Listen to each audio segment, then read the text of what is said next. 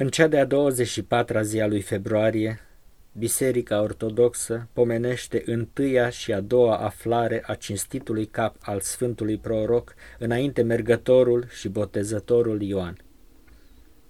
Știm din Evanghelia de la 29 august, când se prăznuiește tăierea capului Sfântului Ioan Botezătorul, cum s-a înfăptuit uciderea acestuia din porunca lui Irod și cum cinstitul cap al botezătorului a ajuns pe tipsie în mâinile Irodiadei în ziua ospățului pentru ziua nașterii lui Irod.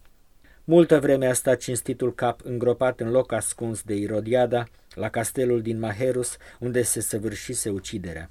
Și știa despre aceasta și Sfânta Ioana, femeia dregătorului lui Irod, de care pomenește în Evanghelia sa Sfântul Luca. După tradiție, ea este aceea care l-a luat de acolo în taină și l-a îngropat la Ierusalim, în muntele Eleonului, într-un vas de lut. Și s-a păstrat știrea aceasta între creștini din neam în neam. Aceasta e socotită cea din tâi aflare a Sfântului Cap. Deci a stat acolo până pe vremea Sfinților împărați Constantin și Elena, când, prin doi monahi, cinstitul cap a ajuns la Emesa, în Siria, la un olar.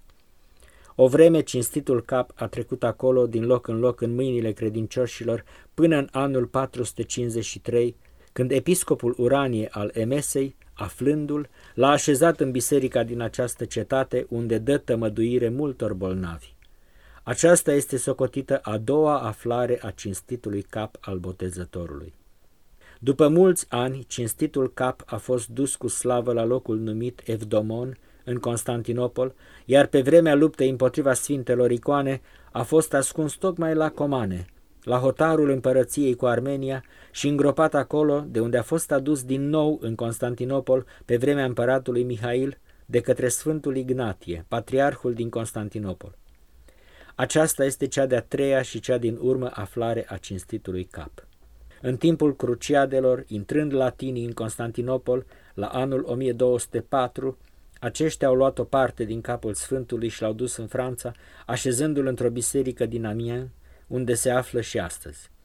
Într-o pomenire a acestor fapte din tradiție, Sfânta Biserică a rânduit praznicul de astăzi și cel de la 25 mai, proslăvind pe Tatăl, pe Fiul și pe Sfântul Duh în veci. Amin.